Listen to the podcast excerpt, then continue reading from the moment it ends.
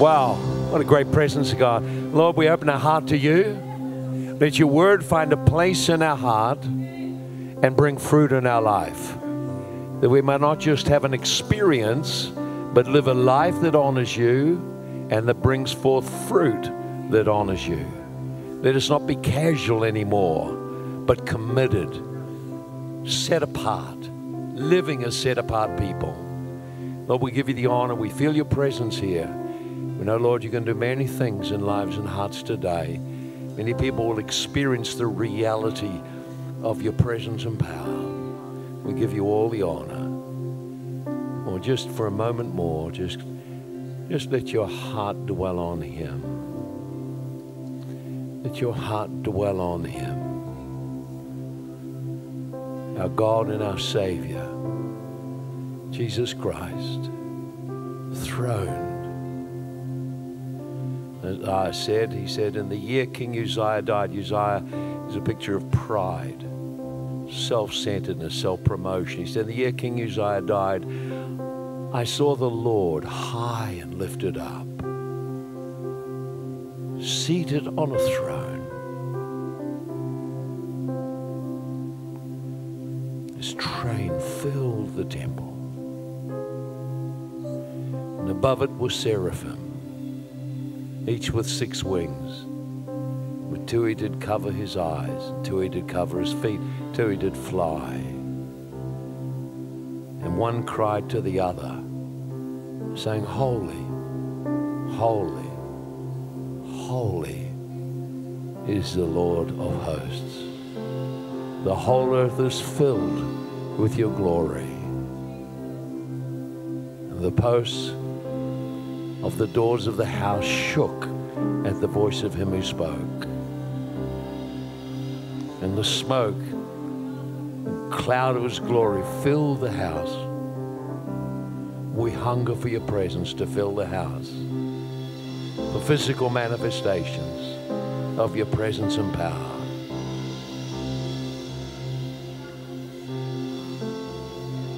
We honor you, Lord. We thank you, Lord. See, with that presence came great conviction. As I said, then said I, I'm a man of unclean lips. I dwell in the midst of an unclean generation. And the angel took a coal of fire from the altar before the Lord, and touched his lips. Be clean. Heard the voice of the Lord saying, Who shall go for us? Who shall we send? As he engaged God in worship, as he let the cleansing work of God take place in his life, he caught the heart of God for the lost, for the broken. Who shall we send? Who will go on our behalf and speak and minister and reveal the goodness of God? And then said I, Lord, here am I. Send me. To be an apostolic people is to be a sent people. God wants you to live as an apostolic person, living in the presence of God, carrying the presence of God, receiving revelation and insight from the Lord, and carrying his heart and his presence and power to a people who are broken in need.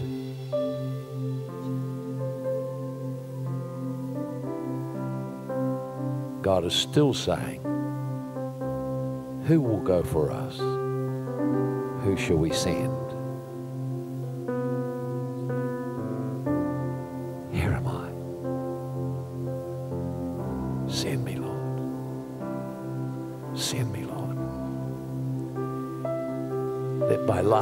Life of purpose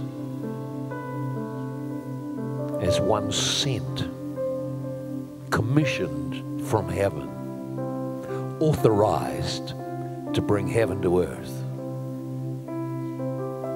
Let me live that way, Lord.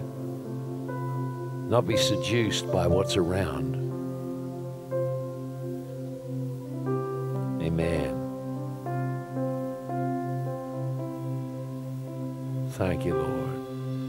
Thank you for your presence. Amen. Amen. Please take a seat. What a great presence of God, isn't it? Amazing. Wonderful. Thank you, worship team, for your serving and helping the church. Wow, what a joy to be here again. I just, I love it when the meetings like this.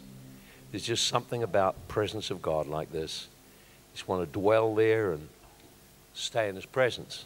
Perhaps for some of you, you've come from somewhere else and haven't experienced that before. Well, I encourage you to carry what God gives you here.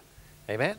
I want you to. Uh, I want to just pick up where I was last week. Last week I talked about joy, the joy of the Lord, rejoicing in the Lord and stirring joy in the Lord. And you could, you would have felt in the meeting today, as as we stirred praise, joy become activated. Did you notice that? That we have the joy of the Lord inside us, but it's often not activated and people live out of the soul. But when we give ourselves to God and begin to praise, then something shifts and changes. And if you didn't break through into that, probably something is still holding you. And we're going to get to that a little later in, in this message. And uh, so, one of the things that's uh, very, very clear is that right through the Bible, from one end to the other, God desires a relationship with man. Right from the very beginning, God established a relationship with man, a daily connection. And God desired to extend his government through the earth. In other words, that man would act as the representative of God and extend his kingdom through the earth by accessing the supernatural realm, the supernatural power of God. That is the norm. That's what God's intention is. God has never changed his intention. God continues to have that as his intention. And so uh, we see, as we read through the Bible, we find the fall of Adam and the loss of his power and authority and the entrance of destruction and wars and catastrophes into the earth. And then we see through the Bible many, many different ways in which God began to unveil that he still intended to live among men. And so, from one end of the Bible to the other, you'll find the revelation of God's desire to live among people, to dwell in the earth. So, you've got to break away from this concept that God's in heaven and we wait to die to go to heaven. No, no, God wants you to learn to how to find access through Jesus Christ so the realities of heaven increasingly manifest in your life. Joy is just one of those things, peace is another one of those things. The life and the power of God is another thing. And, and so God wants to manifest those things in our lives. So through the Bible, we find different natural things. And they are all pointing to the revelation of God in Jesus Christ. So we find uh, God setting up dwelling places. And we're going to look at the dwelling place, one of the dwelling places of God today. And uh, we see, first of all, Moses' tabernacle, which was a tent that constantly moved, led by the Spirit in the wilderness. Then there was a tent for a season called David's tabernacle. David's tabernacle was full of worship and praise 24 7. Then there was a permanent fixture, Solomon's temple, and the Bible tells us the glory of the Lord filled that temple. And then Jesus came and said, Now I am the temple of God. And he began to show or move that the, the reality of what God was wanting us to understand is that the true temple of God would be a man and a woman in filled with the Spirit of God. So, so we see as you read through the Bible, then there are physical pictures, there are stories which are natural, but they all point to spiritual things. So when a lot of people read the Bible, because of a lack of revelation by the Holy Ghost, it's all just like lots of stories that you can't make any sense of. And many people look at the Old Testament, they can't work it out, but they don't understand that the riches of everything God has prepared for us are hidden throughout the Bible, sprinkled everywhere for those who have a heart that's hungry for God and understand how to read and look into and see what these things are speaking of. And so that's what I want to do is I want to help you see that today. So I'm going to read a, a passage for you, and uh, it, it, talks about Jesus Christ. And uh, we'll find that right through the Bible, God uses natural things to help you see what the spiritual reality is. So every time you see something natural in the Old Testament, you've got to look past the natural. What is it trying to portray or speak to us of spiritual realities that we can access today? And you, you find that even in Jesus' teaching. He taught the fundamental parable of the kingdom is the story of the sower and the seed. That's an easy story to understand. The sower sows the seed, the seed is sown in ground, the ground brings forth fruit. There it is. And then he illustrates it that the seed is the Word of God. In other words, the story is natural, but it has a spiritual application very deep. And he says the seed is the Word of God, and it has the power to change your life and produce fruit in your finances, marriage, and family, in every area of your life. However, the seed has to be sown in the ground. The ground is the heart of man. And depending on your heart condition, you can get excited about the Word of God, walk out and have no fruit. You can get excited about the Word of God, and then after a little while, when pressure comes as you try to live it out, then you give up and then you can become excited about the Word of God, but you're too busy with other things and it all chokes out what God is trying to say, or you can be the good ground that brings forth the fruit. So, in other words, Jesus says that's a fundamental parable. It's a story that's natural, but it is about how the kingdom operates.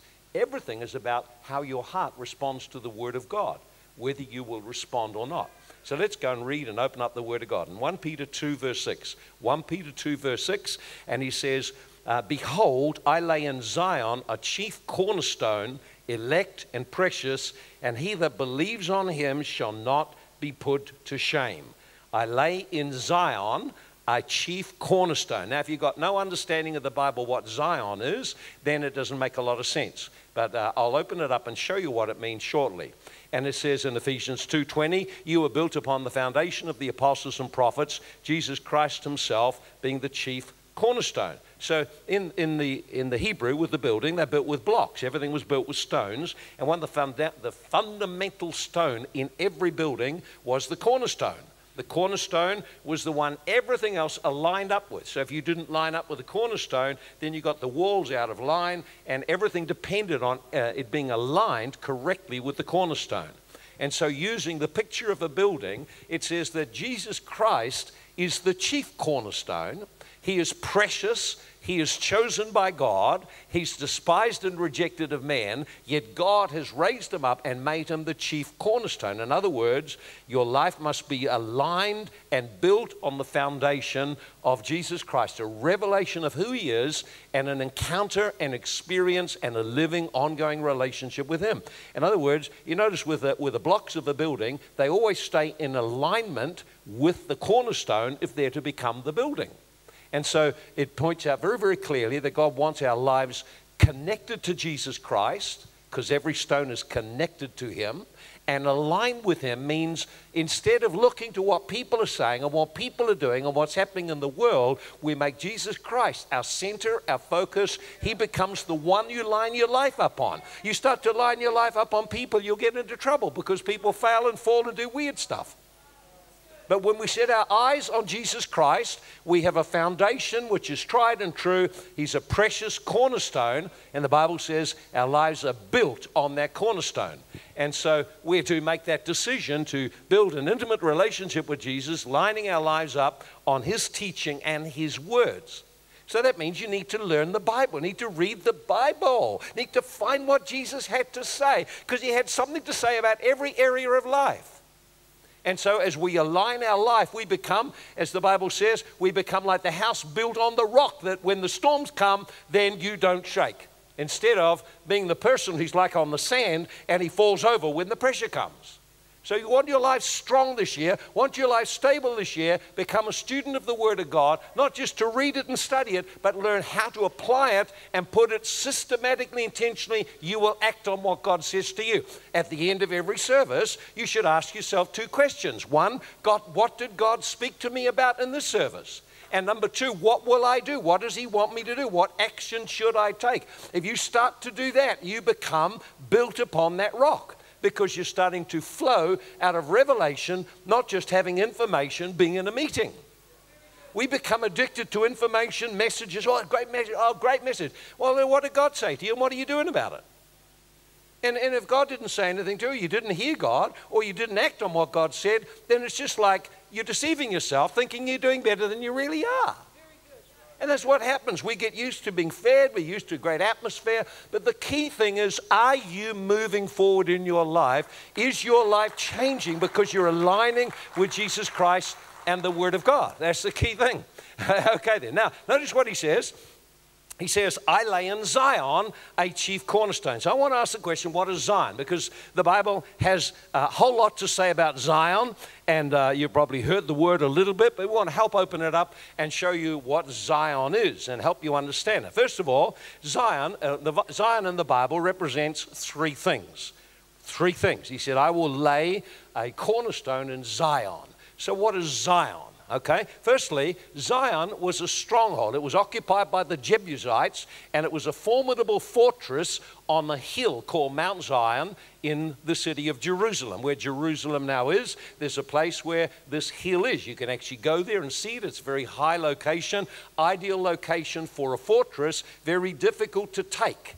And so it was a stronghold. it's a stronghold of the Jebusites. And David came and David took that city, and the Bible says he made it his citadel. He built it up and made it a fortified place. So, Zion, the first meaning of Zion, Zion represents then the city of David, where David the king lived.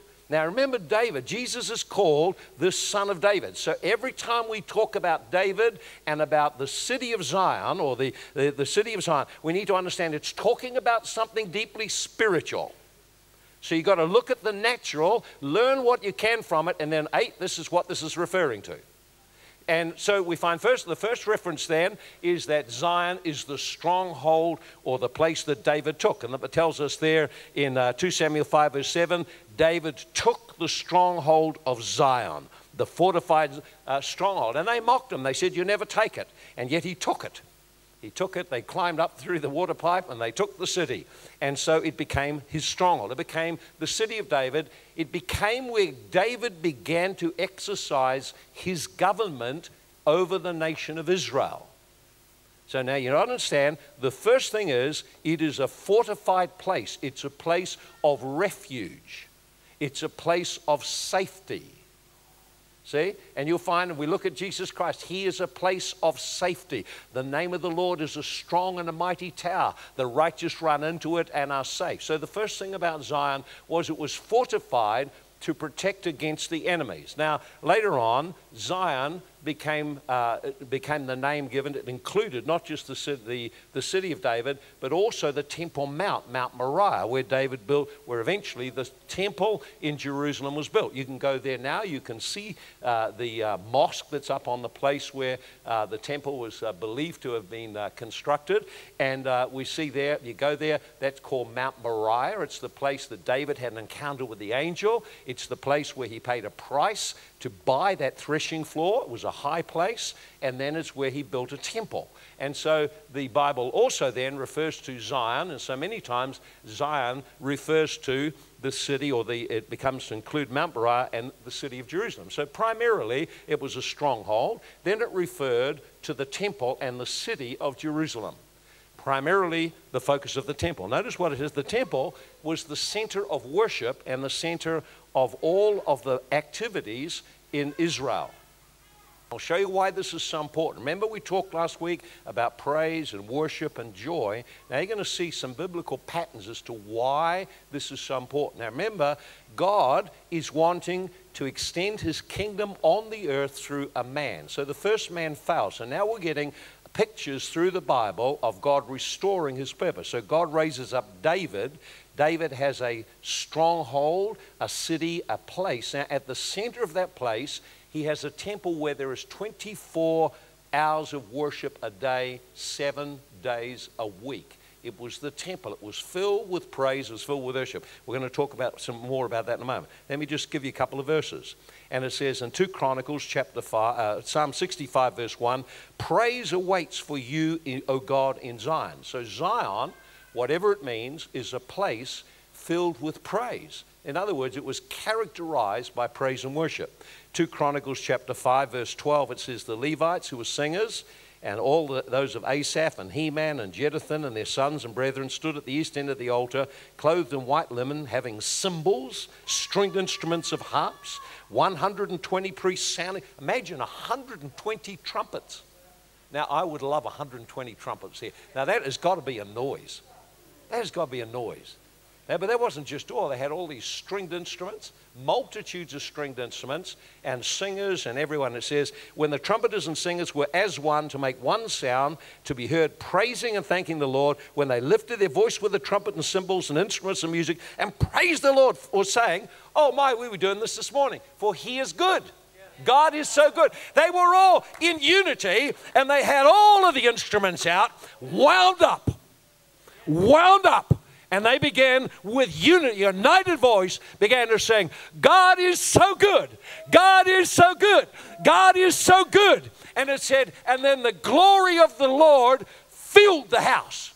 Now, I don't know whether you have ever taken time to imagine. I remember going there and standing and looking at the temple steps and then weeping as I could remember verses in the Bible and uh, what, imagine what must have been like to live in a city, and the center of the city is a raised place, and there's a mighty, majestic temple there. It's filled with the glory of God, and 24 hours a day, when you come, you can hear the voice of singers singing and worshiping and praising the Lord. God is so good, and they would change them every year. They change them and change them and change them, so they're fresh and they're constantly worshiping God. Why is this? Because God's plan is that he inhabits the earth, or heaven meets earth through the realm of praise and worship. Heaven and earth come together when we give ourselves to praise Him and worship Him, and we begin to pray. We begin to fast. We begin to make our lives a place of prayer. Heaven begins to manifest in the earth. David governed from that city. And in the season that he governed and was king, he expanded the kingdom till, na- till the nation of Israel became a great and a powerful nation that conquered all the enemies and gained back the land that God had promised them. Most phenomenal season in the history of Israel when David advanced the kingdom. But the core of it was his passion for the house of God his passion for the presence of God, his constant attendance at Mount Zion in the presence of God. That's the secret to David. One thing have I desired of the Lord, Psalm 27 4. That will I seek after. I may dwell in the house of the Lord to behold the beauty of the Lord. Encounters with God, experiencing heaven becoming into earth. You understand, David had become a mighty king because the spirit of might, the spirit of God rested on him. This is not natural ability. This is not normal giftings. This is not your talents. This is God's power flowing on a man, and he was never defeated in battle. How amazing! How ama- but this is a pattern. This is a heavenly pattern. David, King David, David Jesus called the son of David. He was a man of prayer. He was a man of worship. He was a man of intimacy. He was a man of fasting. He was a man who carried heaven and manifested in the earth. So these Old Testament pictures are so wonderful because they give us insights of it. The dwelling place. So the third thing was Zion was the dwelling place of God. It's the place where God dwells with people. But actually, we, we find that God's intention is that Zion's not a city, it's not a temple, it's a people. Let me give you a verse. Let me read this verse here. Look at this. Psalm 132, verse 3 For the Lord has chosen Zion, is God's choice. He has desired it, so God has a desire. He has desired it for his habitation. He says, and this is what it says This is my rest forever. Here will I dwell, for I have desired it. Now, notice it talks about desire, God's desire. This is my rest forever. Here will I dwell, for the Lord has chosen Zion. He chooses people to become a habitation.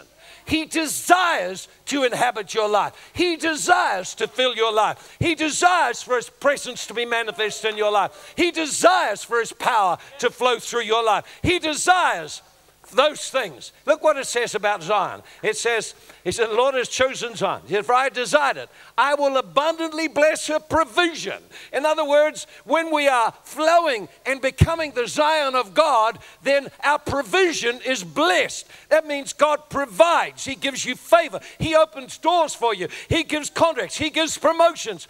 I will bless her provision. I will satisfy her poor with bread. So God promises in Zion there is the blessing of supernatural provision. How about that? I will clothe the priests with salvation, and her saints shall shout aloud for joy.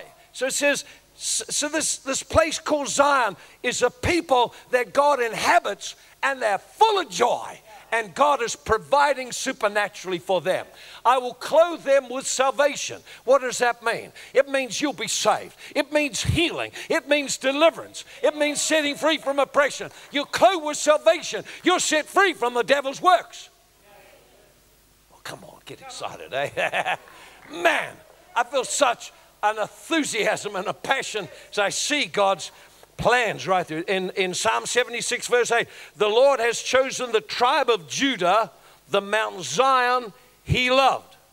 So Judah was the tribe chosen by God. Judah means praise. Out of all the 12 tribes of Israel, Jesus, God chose one, Judah.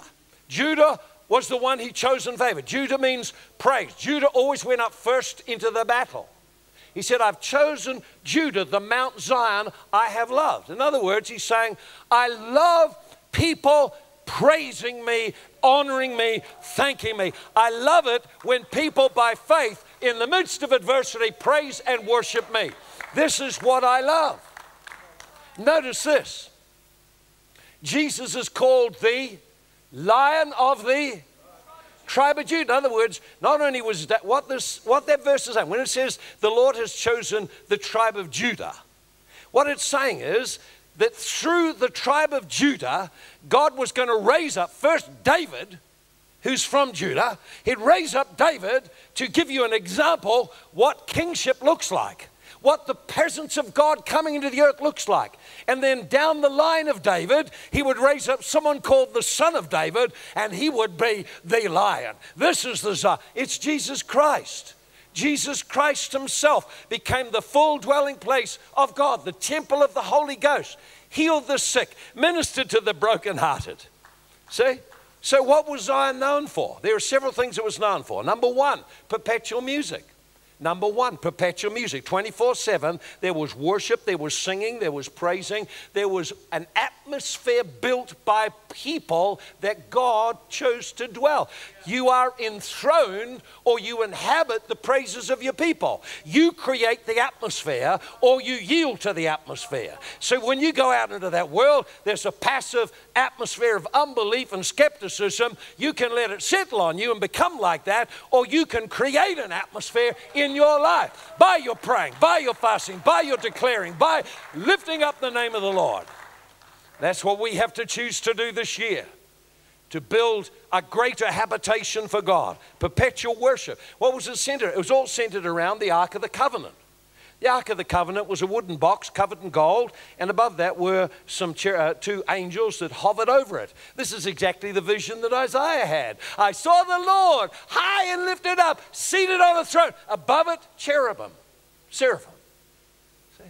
So, and it says, if you looked at that box, the box, the, the, the seat of the box or the covering of the box is called the mercy seat. This is the place, Jesus is our mercy seat. We meet with God in the place of mercy. Inside the box, there were supernatural things. There was the pot of manna, speaking of God's supernatural provision in the presence of God, when we're living and walking in the Spirit of God, there is supernatural provision. Secondly, was Aaron's rod that supernaturally budded, speaking of authority. When you're living in the presence of God, then there is authority to overcome demons, overcome circumstances. And who spoke also had the tables of stone, the word which is a picture of revelation, God speaking to us, and also conviction that the word brings of our necessity to repent and change. That was the center around which they worshiped. That was where the presence of God came. I've often thought about that, what it must have been like to be in the city of Jerusalem and to hear the voice of the singers and know the presence of God was there, that it came so thick, the presence of God, that no one could even stand.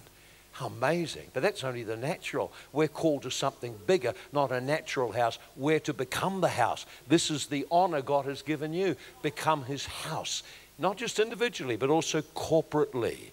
So the first thing was there was perpetual worship. Second was prophetic revelation. Constantly, the singers and the singers and the instrumental people had to move in prophetic. So there's a constant flow of prophecy, meaning the prophetic gift is flowing. Isn't this interesting? That when you get born, when you get filled with the Holy Ghost, there are two things happen. One, you get the gift of tongues. The gift of tongues enables you to bless God, praise God, wish you become Zion. You are able now to exercise a gift to access the realm of the supernatural. Rule. Secondly, every person baptized in the Holy Ghost is able to prophesy. How about that? Prophesy over yourself, prophesy over your family, prophesy. Prophesy means speaking the inspired word of God speaking God's word over your life, speaking it over your circumstances, speaking it over your family, speaking it over your finances, speaking it over your ministry, speaking it over the church and its pastors, speaking it over the city, speaking it over lost family members. You, you, you understand? These Old Testament things are to become a New Testament reality. It's yet we just get dull. We think, oh, you get baptized in Spirit, speak in tongue. Yeah. Uh, so what? It's because you lack understanding of what this was meant to do. You've got to go back and look at the pictures, and then you start to see the revelation. Out of God's presence would come a flow of provision and power and authority in the life of the believers. This is what God was looking for. He never worried too much about what was happening naturally, it's always what was spiritual that he was interested in. So, so, so David commissioned the worship 24 7. Why? Because he wanted to host the presence of God. Why? Because he understood the, the purpose of God was the kingdom manifesting in the earth. So the whole of David's victories, authority, the way the nation was built, all centered around this worship that went on at the center of it. Now, the impact on our lives is that what's going on in your secret place with God brings the overflow of whether you have authority to command demons, minister the power of God, bring blessing, bring provision, all those kind of things comes out of the secret life with God, which Jesus then, the son of David, demonstrated. So now notice this that Zion, Zion has always been the center of conflict. It's always been the center of conflict. You look through the history of the world. If I, if I, look right now in the news, what's the one place in the world that's always in the center of attention? It's Israel. And what part of Israel? Jerusalem. What is Jerusalem? This is the center of God's government naturally in history, so the devil is contending to shut it down. So if God is wanting to flow through you, there will be a contention every day of your life to stay in the Spirit and be who God called you to be. Always there be a contention. It's called a spiritual warfare. Every believer will have a spiritual warfare over, first of all, your identity in Christ, and then the blessings of God, and then the ministry God has for you. So, so it's always been the center of warfare, and it's still there. It's still a place of conflict. When you go there now, it's still a place of conflict, and it will remain there till the coming of the Lord.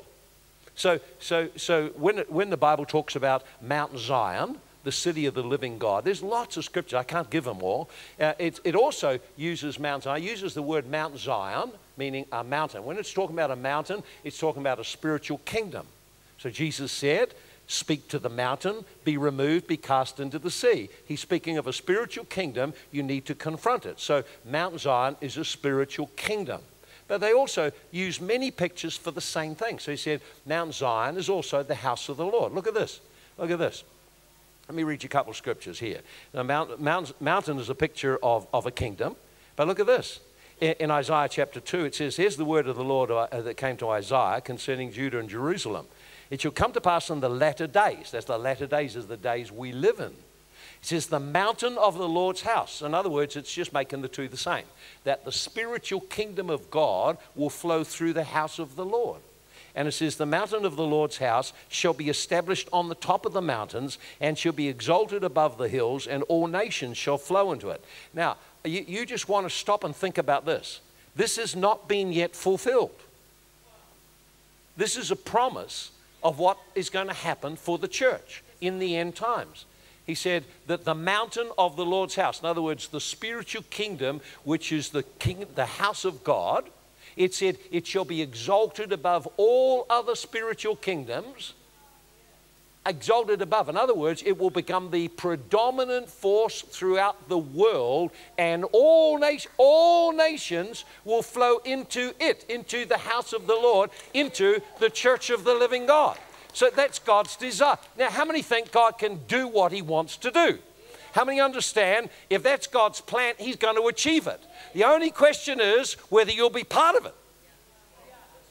It is a question whether you'll be part of it, whether you'll understand this is what his plan is to do, is to lift up his people, to lift them up into a place of honor, lift them up to a place of favor, lift them up to blessing, lift them up to a place of authority, and ultimately become the deciding voice in the world.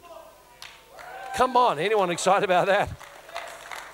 And many people shall say, Come and let us go up to the mountain of the Lord, to the house of God of Jacob. He will teach us of his ways, and we shall walk in his paths. For out of Zion, there it is. Out of Zion shall go the law, out of the word of the Lord from Jerusalem, and he'll judge between the nations. So you see there, again, this is a prophetic picture that God is going to get the job done. He's going to make it happen. He's going to make it great again. How about that? Okay, so notice it. He said, he said in Isaiah 56, verse 7, I will bring them to my holy mountain. I'll make them joyful in my house of prayer. See, the house of the mountain are the same. So God's pattern for the house is that be a place of prayer and worship. See, Jesus said, I'll build my house, I'll build my church.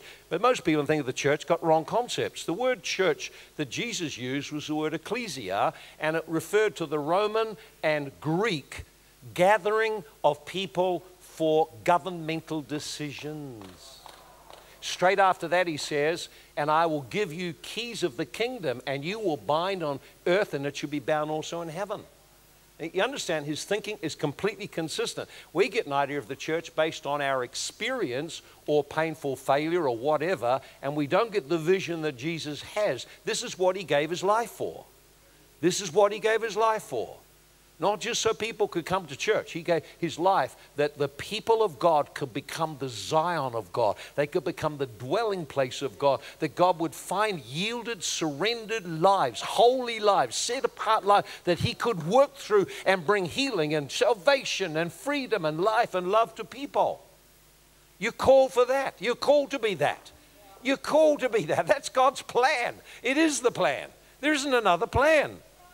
Jesus said, I give you authority to tread on serpents, scorpions, all the power of the enemy. In other words, he's saying, see, this is what comes out of our connection with Christ. We become the Zion of God. We become the people of God. We become the place of his presence, dwelling and manifest if we're people of prayer. My house shall be a house of prayer. What should you be doing first of all?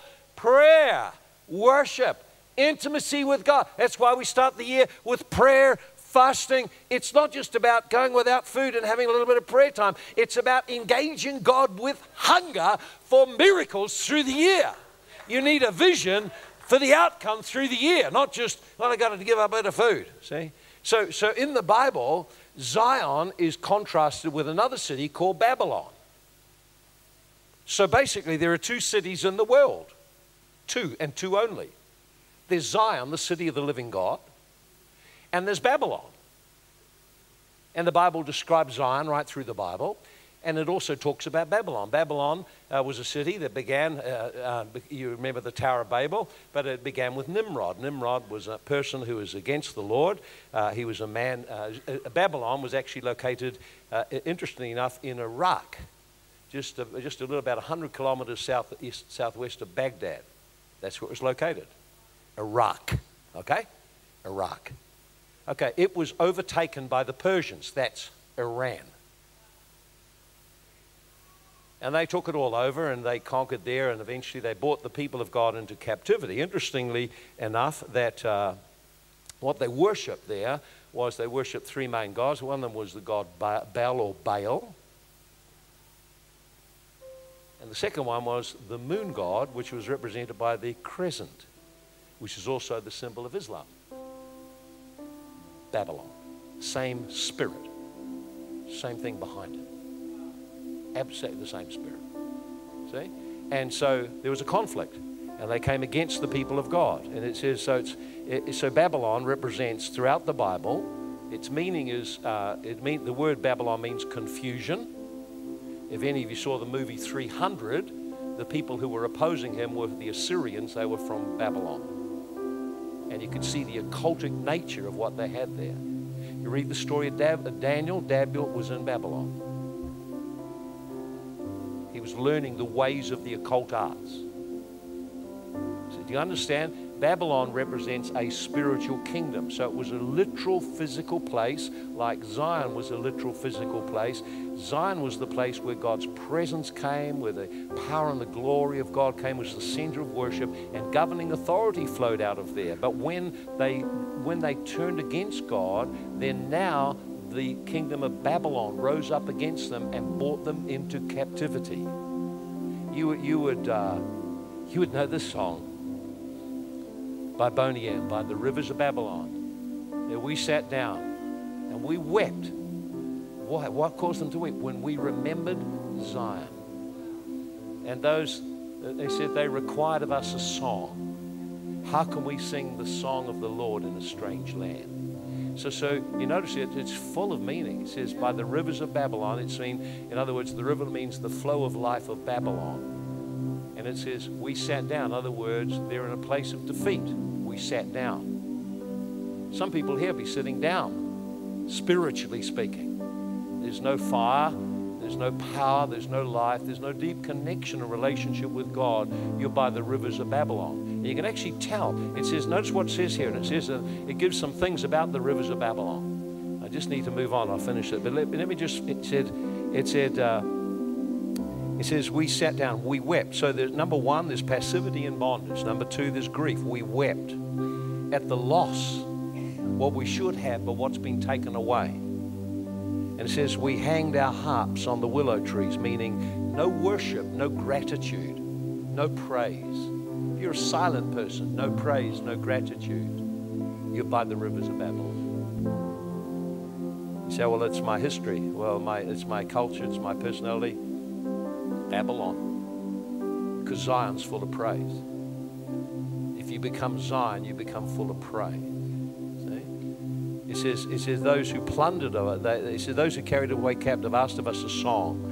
Those who plundered us requested mirth, saying, Sing us one of the songs of Zion. So they were mocked. Notice they were plundered, they were in bondage, they'd suffered loss loss of health, loss of freedom, loss of finances, loss of marriage, loss of family, loss of business, loss of opportunities. Suffered loss. And says they were mocked. They required us to sing and look happy. Actually, the other thing too is if you read through in 2 Kings 20, verse 17, 18, they made all the people who served as priests in the house of God, they made all of them into eunuchs and made them serve their temple.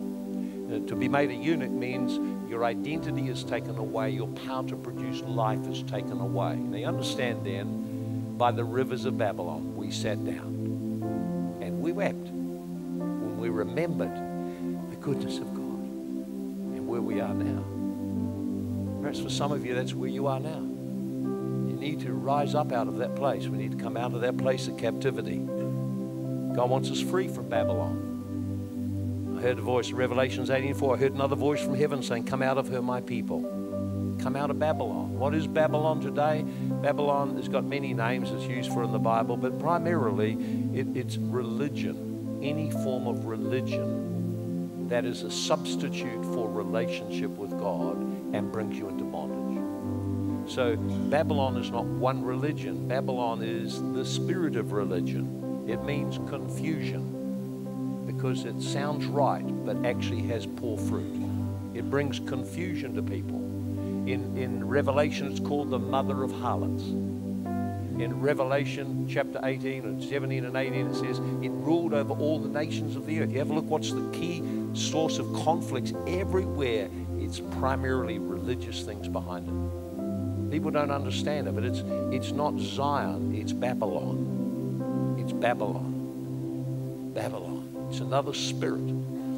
Revelations 18 says that Babylon is a city full of unclean birds, caged birds.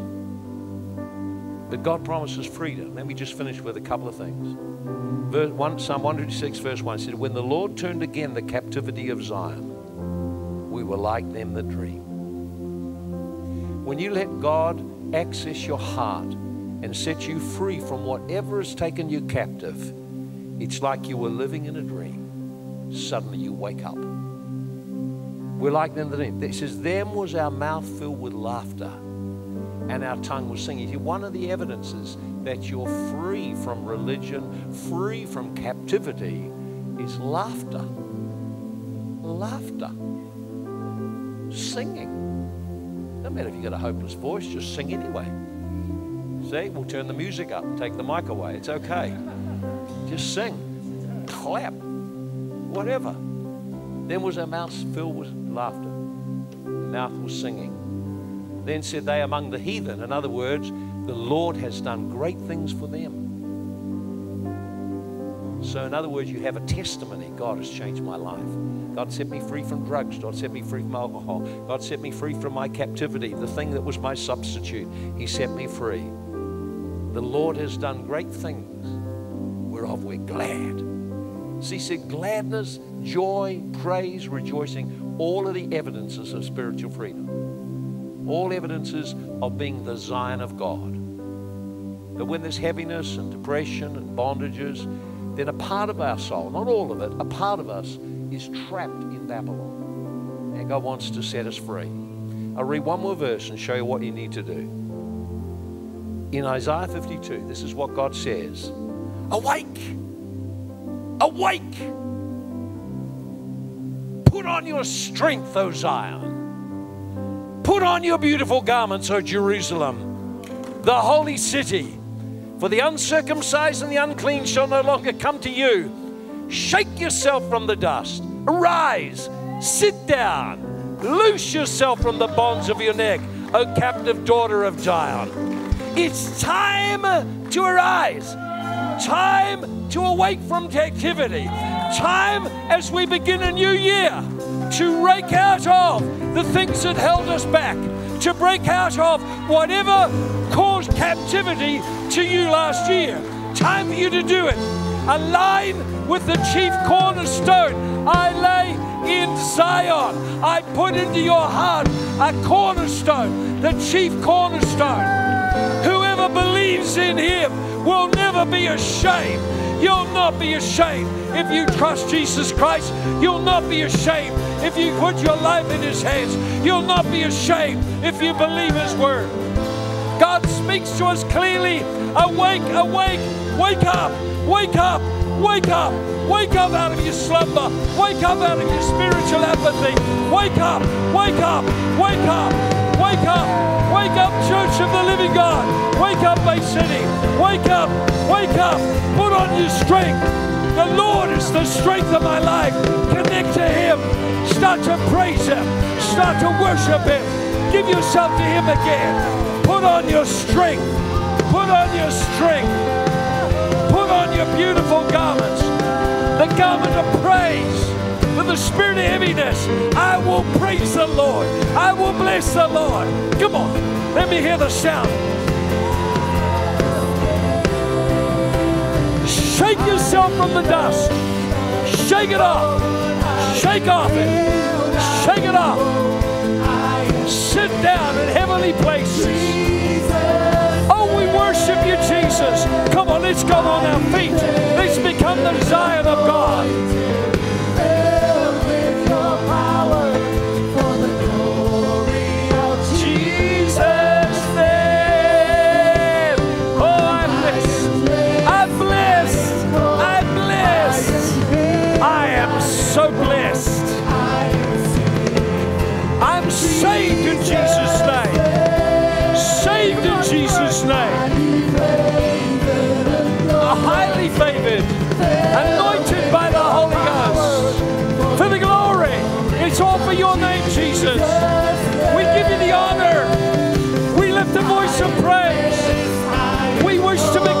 Year the Zion of God.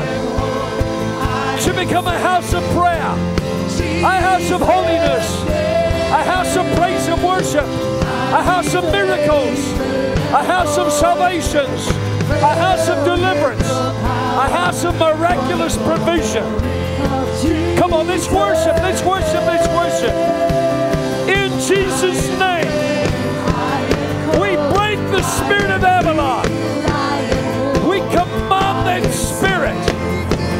go the people of God. Let go the people of God. Let go the people of God. We release the favor of God, the anointing of the Holy Spirit. We release the spirit of might, the spirit of prayer, the spirit of intercession, the spirit of praise and worship, miracles. I release miracles in the house this year. 2020, highly 2020, highly blessed. 2020, greater anointing. 2020, miracles, provision, supernatural provision, healings, supernatural healings, deliverance, mighty deliverances, unusual miracles.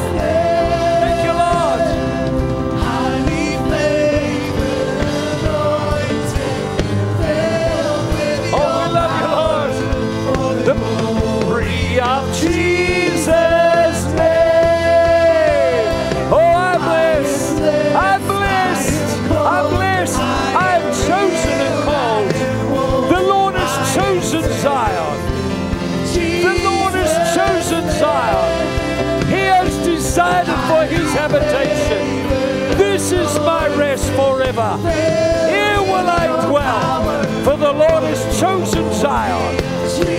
I will bless her provision. I will bless her priests with salvation. Oh, hallelujah.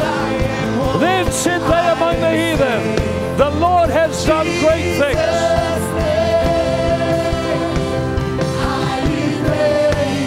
Anointed,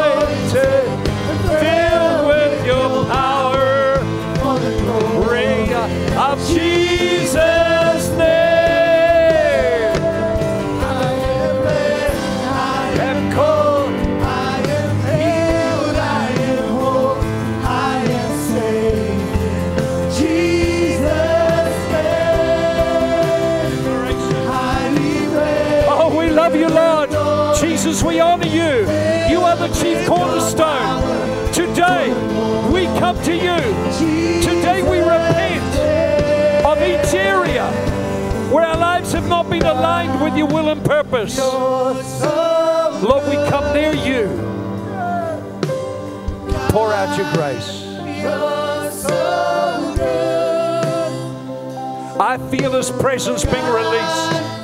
This is the truth. God is so good. God is so, so, so, so good. Oh, yes, God, you're so good. Come on. If you're watching online, come on, you need to worship Jesus. You need to purpose in your heart. If there's any area out of alignment with Jesus, repent right now. Align your life with Him. Begin to commit to a life of prayer, fasting. Start to worship Him. And why don't you celebrate with us right now? God is so good. He has done great things, whereof we are glad.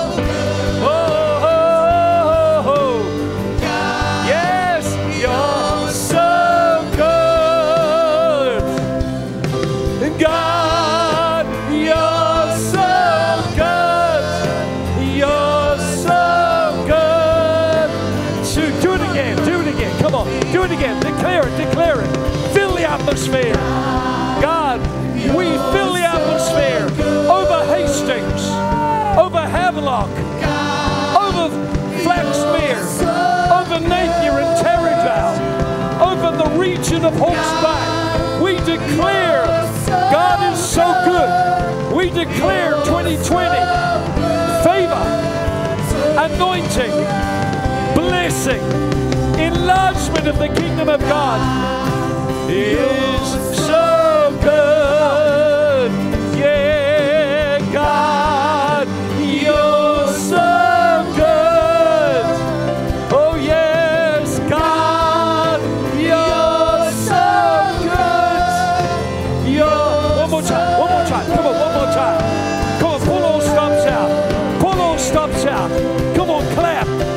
up and down, dance, sing. God is so good. God is so good. God is so good. Jesus, you're so good.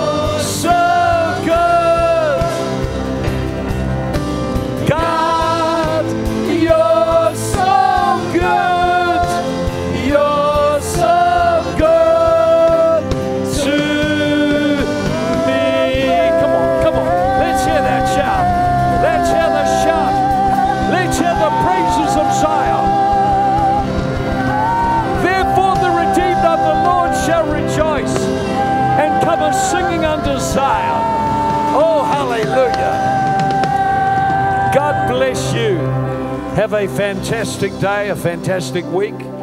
We love you very much. You're part of a great church. Come and join us down at the park. We'll have a great time down there. And remember who you are. You're the Zion of the living God, whom He hath chosen, highly favored, anointed, blessed of God. Live like that person. Amen.